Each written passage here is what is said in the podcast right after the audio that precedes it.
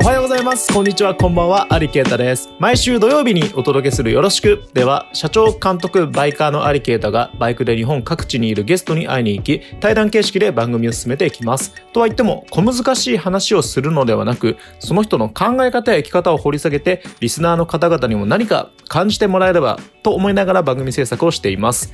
僕の名字はですねありなしのあり一文字でありって言うんですけど今までこの自分と同じ名字にの人に会ったことがないんですよ。いやもちろんね家族はそうなんですが本当に全然他人の人でありっていう人に会ったことがないんですよ。例えば有田さんとか有島さんとか有川さんとかあり一文字のありに会ったことがなくてこれ結構ね自分でも会いたいなっていうふうに思ってるんですけど、これちょっとね、面白いウェブサイトを見つけてしまいまして、これはちょっと皆様に共有したいなと思って、このウキウキというか、マジだっていう喜びをね、皆さんに伝えたくて、ちょっと最初に小話させていただきたいんですけど、えー、名字マップっていうウェブサイトがあるんですよ。これあの番組の概要欄にも載せておきますね。サイトなんですけど、ちょっと文章あるので紹介しますね。えー、このサイトについて、この日本の名字マップは電話帳や住宅地図の表札名の約4000万件のデータを都道府県ごとに集計して地図化したものです。表示方法としては絶対数と特化係数が選べます。また、2画面で異なる名字を地図化したり、絶対数と特化係数の地図を比較したりできます。特化ケースって何だろう何なんだろうって書いてあるんですけど、えー、当該の名字が、えー、各都道府県でどの程度特化しているのかを示したもので、最大値が100であれば、全国的に均等に分布していることになります。ちょっと僕の名字だと、ちょっと多分この 特化ケース多分これ絶対当てはまらないと思うんですけど、佐藤さんとかね、鈴木さんとか田中さんとかだったらなんかこう資格として分かりやすいんじゃないかなと。作成したのがですね、立命館大学。協力がアクトンウィンズ株式会社ですって。で、もうこれを見た瞬間に、いやもう調べないと。これはもう調べないとダメだと思って、あり、なしのあり、一文字のありを打ち込んだんですよ。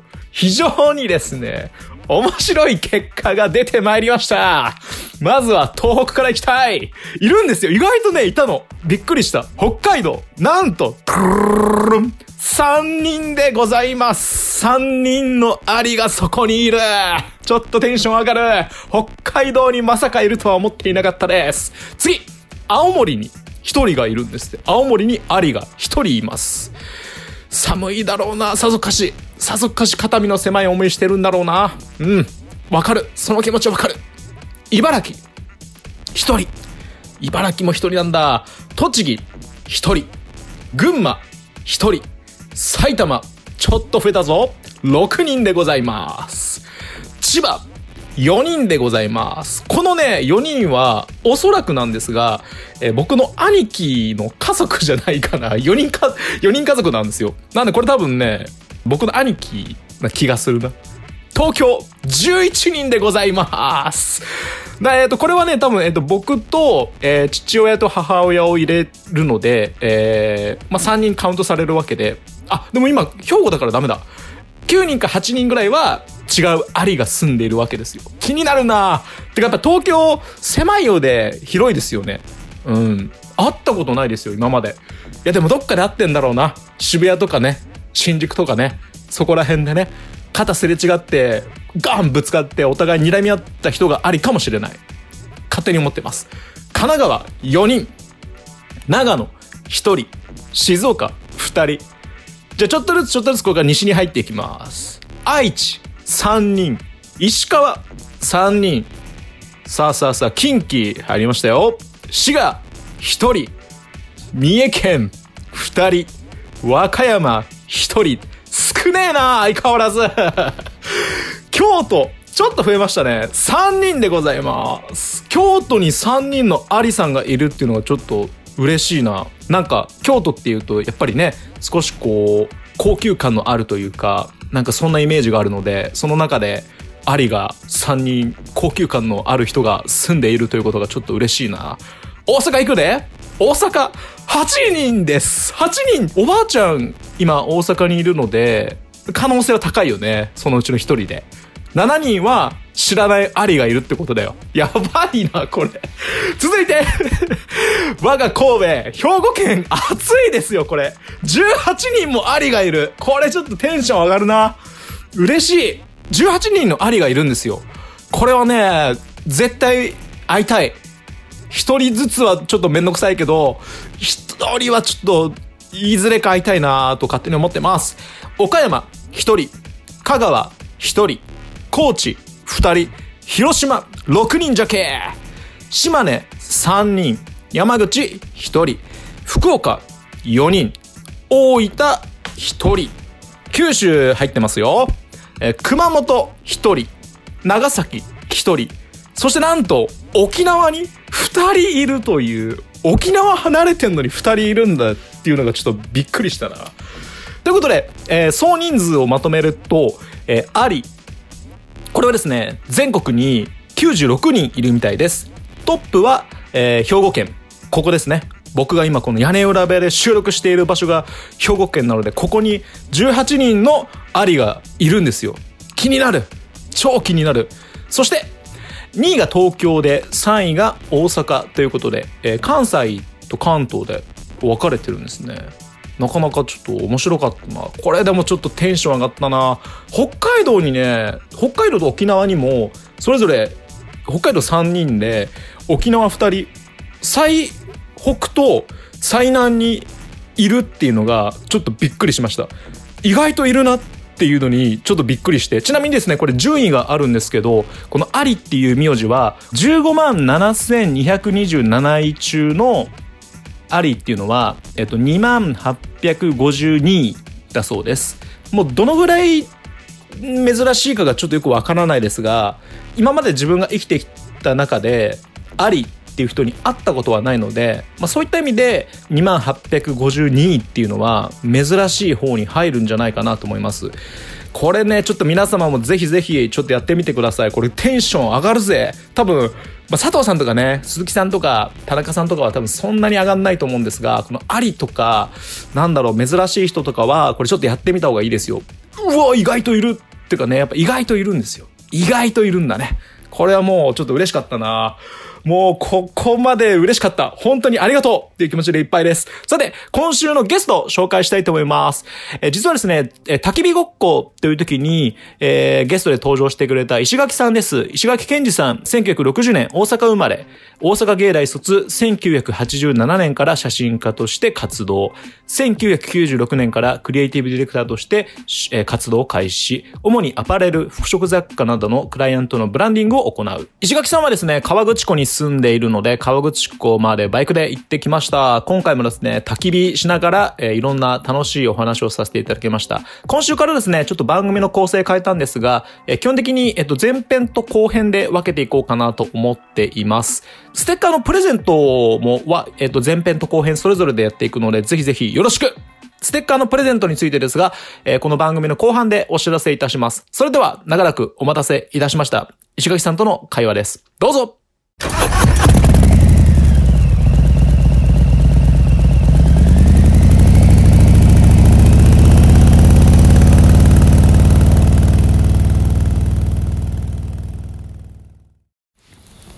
石垣さんがあの前回あの、うん、焚き火ごっこの時に、はいはい、あの言ってた言葉で、はい、すごい今も参考になってるのがやっぱまずあのごっこをするっていうところ、なるほどなるほど。最近それ言われました？ごっこしてるの？っていうのはお友達に。いやなんかでもそのまあポッドキャストを聞いてくれた友達が、うん、そのごっこすごくよくわかるっていうのは言ってくれて割と伝わりやすかったのかななんていうふうには思いますけどね。あれはもうものすごい多分聞いた人は、うんうん、多分すごいあこういう考え方っていうか捉え方でいくとなんか人生ちょっと楽になれる。そうだよね。あれすごかった。なんかあんまりこうマジにならずに生きていく作戦みたいなものは結構 テクニックとして必要だよね。だってマジになっちゃうじゃんみんな。なりますよね。絶対なる絶対なるんですよ。だから今さみんな結構マジだもんな。いろんなことに対して。もっとガス抜きの仕方を上手にできるともっと楽なんじゃないかなって気はするけど教えてもらわないもんね。あー。教科書に載ってないですもんね。載ってない。例えば教えてもらわないことの一つとしてうんこの仕方とかさ。来ましたね。歩き方とかさ教えてもらわないでしょ。そうですね。僕あの痔になってね、なったいつなったんですか？えー、34年前に。針の先生に、はい石垣君うんこの仕方間違ってないって言われたの。で針の先生に「うんこの仕方ってあるんですか?」って聞いたら「あるんだよあるんですか？あるの」どうするんですか？って聞いたら気張っちゃいけない。は息を吐くようにふーっとしてうんこがスルーッと出ていくのが正しいうんこの仕方だって言われてへえ「えそれ全然知らなかったです」っつって。でもそんなこといっぱいあると思うんだよね、ああ人生において。そう。で歩き方だってそうじゃん？そうですね。教えてもらわないじゃん。モデルとかはね習うけどさあのモデルウォーキングみたいな。そうそう。はい、普通の人習わないでしょ？そうですね。筋肉の使い方とかさ歩く時のさ、うん。で変わるじゃんやっぱり。うんうん。そういうなんか技術で乗り越えられるいくつかのことって絶対あると思うんだ。あでそれはなんか正しい情報を得て楽に暮らしていくっていうのが一番いいよね。ー。あそういった意味ではごっこもそのテクニックの一つのような気がするわけ。ーあれは何かの本に載ったとし載るとしたら絶対に載っておいてほしい。誰かが言ってたのを聞いてそれを覚えてるような気がする。そうだったんですね。きっと誰かがラジオかなんかで言ったのをあすごくいいこうなんていうの考え方だなっていうのがあったと思うんだよね、まあ、た定かじゃないんだけどでそれをなんか自分なりにこう長いこと温めてて、うんうん。あのーまあことあるごとに喋ってるっていう気はするんだけどね。まさかかいあの開校すぐにうんこの話が聞けるとは思っいやうんこの話だってそうじゃない？たそう言われてみれば習ってないよね。だから痔になったりとかさなるらしいよ。それからはどう？それからはだまあまあ気張っちゃいけないって言われても困るよね。そうですよね。だからうんこしたくなるまではい。あのートイレ行かないっていうことなのかな。どうなんだろう。実践的には割とこう便器に座ってグーっていうのをやめてしばらくフーフーってやって緩めるっていう感じなのかな。すごいな濃いな。ででそれとあとは、そのもう一つは僕がじゃあいろ今そのいろんなもの増えてくるじゃないですかっていう話を、うん。確かその時も大家さんとしてたんですよね。氷入れます？いや大丈夫。俺焼酎飲むから。ああ大丈夫ですか？うんうん。でその AI の話とかもしたの覚えてます？ああ下は覚えた覚えた。これ人の仕事取っていくよねっていうやつだよね。石垣さんもそれこそトレースしやすくなったよねっていう話をしててうん。その時にえじゃあそのそれこそフォトショップとかそうだね。アプリケーションは世界中で一緒っていう話をしたよね。あの時にうんうん。えじゃあその人間どうしたらいいんですか？って質問した時に、石垣さんが感じることじゃないかなってポロって言った一言も、あれも結構みんなないがしろに。うん。てか自分がない僕がないがしろにしててあれも結構そのごっこに匹敵するぐらいのうん。そうだった？56を残して、えー。ブルース・リーだもんなあれはな。言ってましたね。いやあとさなんかさ信じてないよねみんな自分をだから感じることを信じれないよね。あこれで正しいのか。なんかこう正解って教えられるもんみたいな感じだよね。その例えば自分の体を信じるとか自分の心を信じるみたいなことを上手にやれてるのかなっていう気がするよね、うーん。その何を信じて判断してるんだっていう話になってきて感じることを信じたらなんかおかしなことになっちゃうんじゃないの？みたいな、もっとか人って考えて生きていくもんじゃないの？みたいなところあるじゃん。だから信じないよね自分が。自分のこと。をだからどうやったら自分らしく生きれるかっていうと一番最初に自分を信じることじゃない？だかうーん。ら今日はなんか自分はどう思って自分の体はどんな調子なんだろうとかなんかこうなんでここで自分はストレスをたまるんだろうとかっていうその自分を感じてないから自分を信じてないからやっぱりちょっと辛くなっていったりとかするのかななんていうのは思うよね。だからまあ感じることと信じることって割とつながっていっちゃうのかなっていう気がするけどな信じてるから感じてることを正しいと思っていいとかさ。わかんないけどね。その知らんけどねって関西人のさ 最後に言う知らんけどなよく言うよく言う。石垣さんって出身は？大阪吹田ですよ。おおあすあそう吹田。万博です万博。ああのサービスエリアも吹田がありますよね。最近勉強したんですよ。サービスエリアってなんだっけあのあの高速を乗ってあの休憩するところで吹田にあるあるあるありますよ。吹田サービスエリア。吹田 ありがとうございます。す。サービスエリア生まれは大阪なんですね。大阪ですよ。吹田ですへーへー。でその今はそのいろんなお仕事されてる写真もそうだし、うん。さっき話してたあのクリエイティブディレクターとしても活動されていらっしゃるじゃないですか、はい。はい一番最初ってその写真に興味があって写真をやりだしそうですそうです。お。写真家になりなろうと思って。へでまあ写真の仕事をしててえはい。でまあ写真の仕事をすることによって業界のこう仕組みを知るんですよね。へえまあ広告業界だったりとか、まあ、雑誌の仕事をさせてもらった時に発注者がいるわけですよね、うん写真家に対して。でそこからお仕事もらってそのし写真を撮る、まあ、作業をするんですけどで、はい。まあ絵が決まってるんですよね割とね広告なんてこういう絵になりますみたいな。それをいかにこういいものとして写真家として提供していくかみたいな仕事をしていくんですけどまあなんかその絵を作るっていうところにちょっと興味が湧いたんでディレクターっていうこともやってみたいなって思い出したのがちょっと仕事の幅を広げるきっかけだったんですけどへえそうすると今度絵が決まるまでにいろいろ考え方を決めなきゃいけないみたいなところがあるっていうのもまた知って、でどんどんどんどん、まあ、あの川上の方に興味がクリエイティブの川上の方に興味が元のところ。うん、湧いていっちゃったっていうのがあの好奇心のなんか矛先になっていっちゃったみたいな。へえもともとあれですよね、あの前に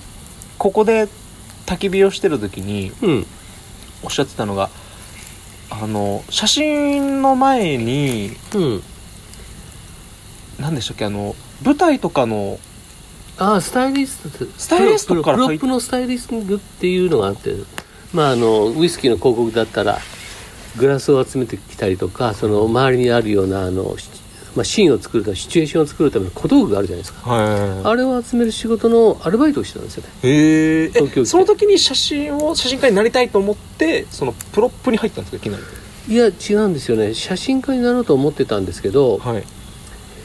まあ、東京でアシスタントがうまく仕事先が見つからずに、まあ、先輩がプロップのスタイリストをしてたんでアルバイトの感じで食うためにそれをしばらくしてたってことですね。へで結果3年23年やっちゃって。すごい。いできなりそれっていきなり？いやいやいやて手伝いながらだよ。もちろんアシスタントをしながら。それでまあ自分でも仕事がちょっと来るようになったりとかして、まあ、このままだったらいいプロップのスタイリストになっちゃうななんて思って。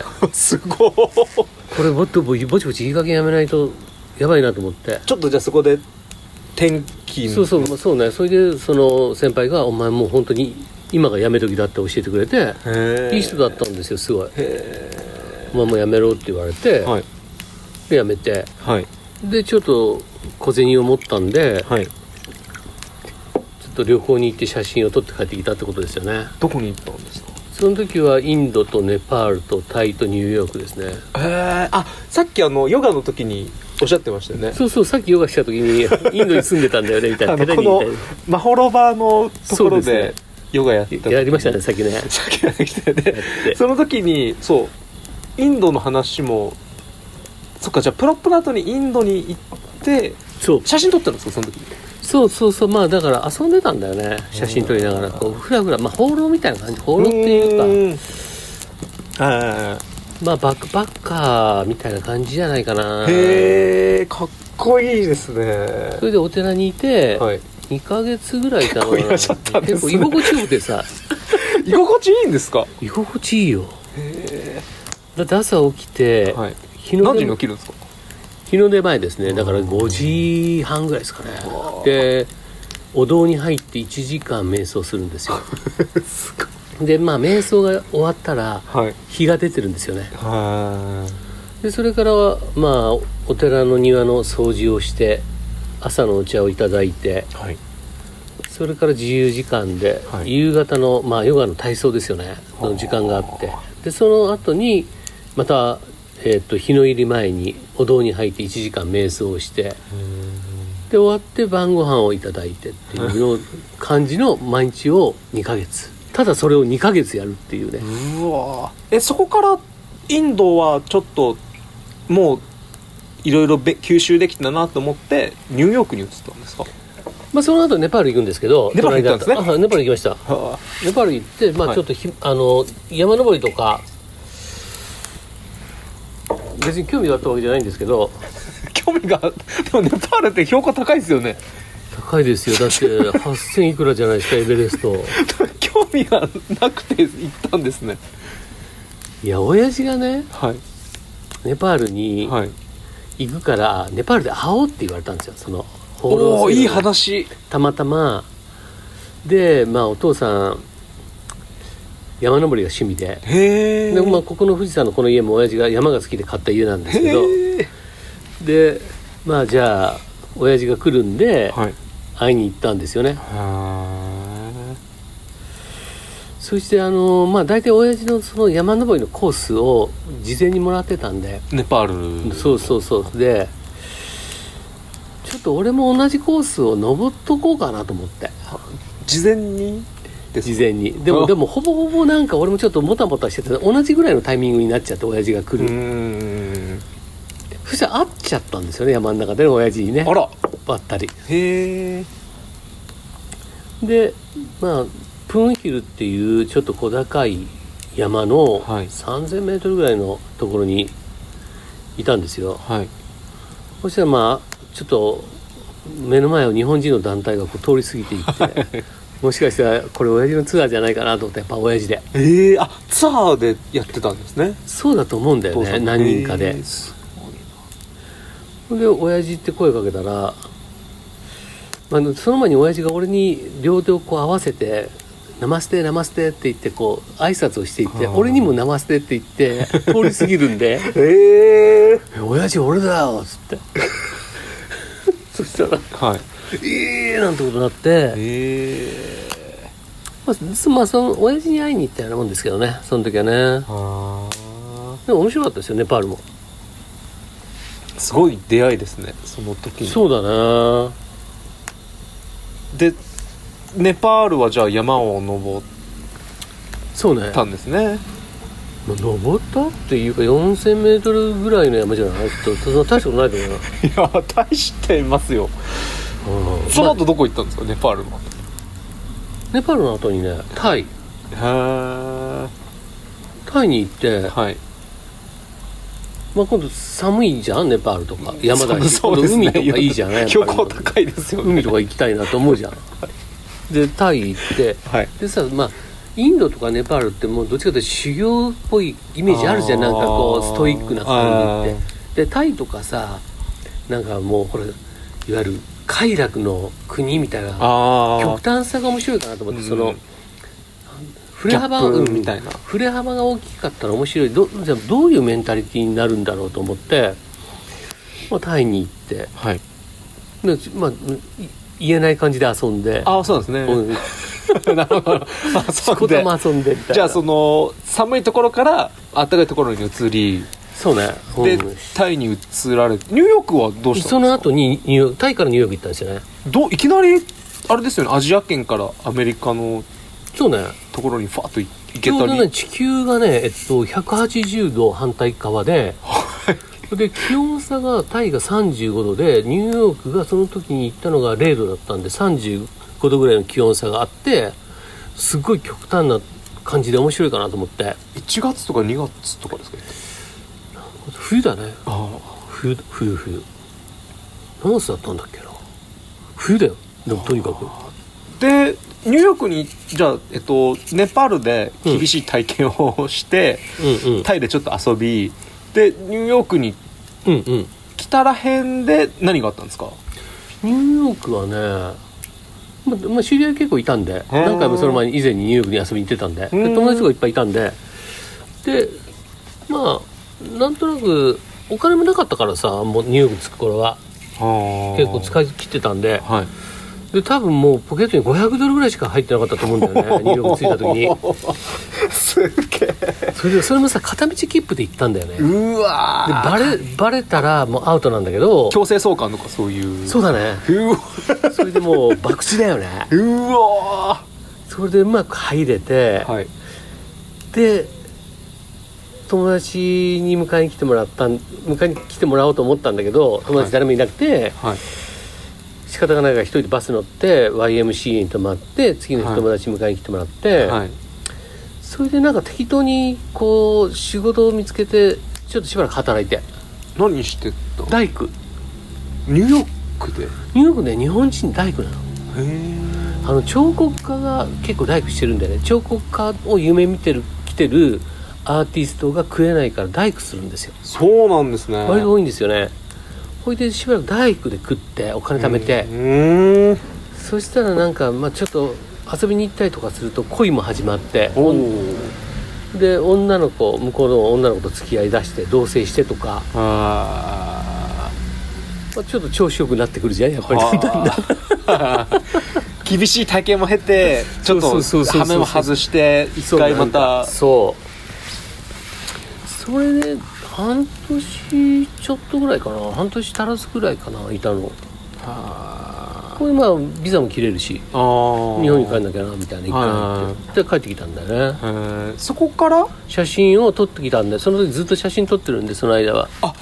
ネパール。とかずっと写真撮っててニューヨークでもそうだしずっと写真撮ってるんでその写真を日本帰ってきて全部現像してそれで、えっと、資料まあ、ブックを作ってそれで営業していくっていうような仕事を。ここまでこれこういうことやってきましたみたいな。そうねこんな写真とかこういうのが好きなタイプのカメラマンなんですみたいなところをまああの見せれるものを作り上げてドキュメンタリーだったんですか？当時そのその場で撮ったりする。そうだね。どどっちかっていうとストリートフォトとかスそういう。スナップショットをいろいろ撮ってきたっていう感じですね。えー。スナップショット撮れる人って僕すごいかっこいいなと思ってて。でもほらやっぱりそうスナップショットしか撮るチャンスないからさ。あ、もちろんそのニューヨークとかで、まあ、知り合いになった人たちのポートレートを撮ったりとかそういうことはしてたんですけど、はまあ基本インドとかまあネパールとかタイとかで撮る写真はスナップショット風景だったり人物だったり。いなんか、まあ、インドのテーマはその修行僧みたいなのをメインに撮ったりとかしてたんですけど。はい。でそれを持って東京で営業活動をしていくっていう感じかな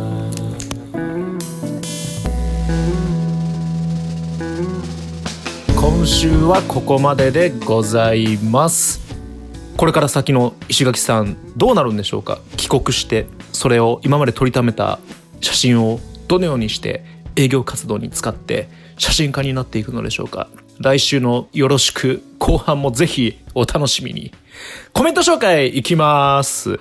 コメントなんですけれども、これあの、先週のコメントも紹介したり、先々週のコメントも紹介したり、まあ、基本的にこのランダムで紹介していこうかなと思いますので、今週もそうなんですが、例えば、えっと、前回の週はコロナウイルスが完全に収束収束したらあなたはどこに行きたいですかっていう質問も、これも、あの、コメントしてください。そしたら、あの、いつか拾うんで、いずれか拾うんで、ちょっとそれはまだわからないですが、とりあえずですね、今週のコメントの紹介はですね、えー、第22話、俳優、千田信之という男、えー2章の前編でですね、えーコメントをしてくださった TS さんからですね、えーコメントいただいてますので紹介させていただきます。23区に詳しくないのですが、大学生や社会人におすすめなデートスポットありますか？僕に聞きますか？デートスポット。僕はですね、東東京出身なので、まあ、実家江戸川区なんですよ。なので、やっぱどっちかっていうとね、そっちの方かな。うん、デートスポットっていうよりは、ここ好きだなっていうのはありますけれどもね。まあ、大体東東京住んでる人で、どこまでが、じゃあ東東京なのみたいな、あると思うんですけど、僕の中ではですね、やっぱ人形町とか、浅草とか、そこぐらいまでかな。神保町とかまでもいいかな。うん。千代田区ぐらいまでかな。そのあたりぐらいまでが、なんとなくこう自分が感じている東東京なんですね。東東京っていうと、例えば立ち食いそばだったりとか、まあ神保町の方だったらね、あの古本屋さんとかも、喫茶店とかもあるし、カレー屋さんとかもあるし、そうですね。喫茶店の方がいいんじゃない？神保町とかね、とあの、いろいろ喫茶店も有名だし、コーヒーも、あの、コーヒーじゃないわ。えっと、カレーとか美味しいから、まあ、カレー食ってコーヒー飲みはいいんじゃないですかね。デートスポット。神保町とかいいんじゃない？浅草とかもいいですけどね。うん、浅草も好きだな。やっぱり、今はね、あの、観光客とか多分少なくて、それこそインバウンドの、あの、需要もかなり減っているので、すごいこう、散策するというか歩いたりするには、その人も多分少ないのかな、きっと。すごいこう下町人情あふれるイメージがあるので、東東京って言うとなんか僕のイメージではこう下町らしさがこう存分に体感できる場所なのかなという気はするので、蔵前とかもね、なんか最近はこうおしゃれなカフェエリアになったりして、こうインスタの映え女子とかがなんか写真バシャバシャ毎日撮ってんじゃないですかね。なんでまあ東東京はどこ行ってもいいですよ。なるべくでもその下町を感じられるような場所っていうと、まあちょっとさっきも言いましたけど、神保町とか、浅草とかね、どこも好きだな。まあ、自分が、自分の江戸川区あたりはなんかあんまり あまりおすすめしないという、ちょっと謎な感じですが、TS さんコメントありがとうございました。TS さん、えもしこの、え番組を聞いてくださっている場合は、えちょっとお手数なんですけれども、えステッカーがもし、え欲しいというご希望でございましたら、僕のメールアドレスですね、あり、おわ、あり、アットマーク gmail.com、そこまで、えーメールいただけますと、えーステッカーの発送の、えーやり取りをさせていただきますので、TS さんぜひ、えーもしこの番組を聞いていたら、メールよろしくお願いいたします。過去にしてくださったコメントも、えーそのうち、ちょっといつかはね、まだはっきりわからないのですが、えー番組で紹介させていただきますので、えー懲りずに、えー過去の方にもですね、ぜひぜひコメントいただけると嬉しいです。過去の回とかも、あの、今までの回も聞き返してみても面白いかもしれないですよ。音楽とかね、今週入れたばっかりなので、それまでは結構入れてなかったんですよね、特に。あとは番組の長さだったりとかもちょっと意識、ちょっと構成変えてみようかな、なんと、などと思いつつ、冒頭に 冒頭にちょっともうね、名字マップの件で盛り上がってしまったので、ちょっと反省をしておりますが、今後ともぜひよろしくよろしく!今週のですね、えー皆様にちょっとしたい質問があるんですけれども、まあ、名字マップでめちゃめちゃ盛り上がった、まあ、かっこ、まあ、自分だけかな？うん、自分だけで盛り上がった、かっこ閉じということで、えー皆様にちょっと今週聞きたいのはですね、あなたは同じ名字、もしくは同姓同名の人にあったことはありますか？僕はですね、もう先に言いますが、ないです。全くないです。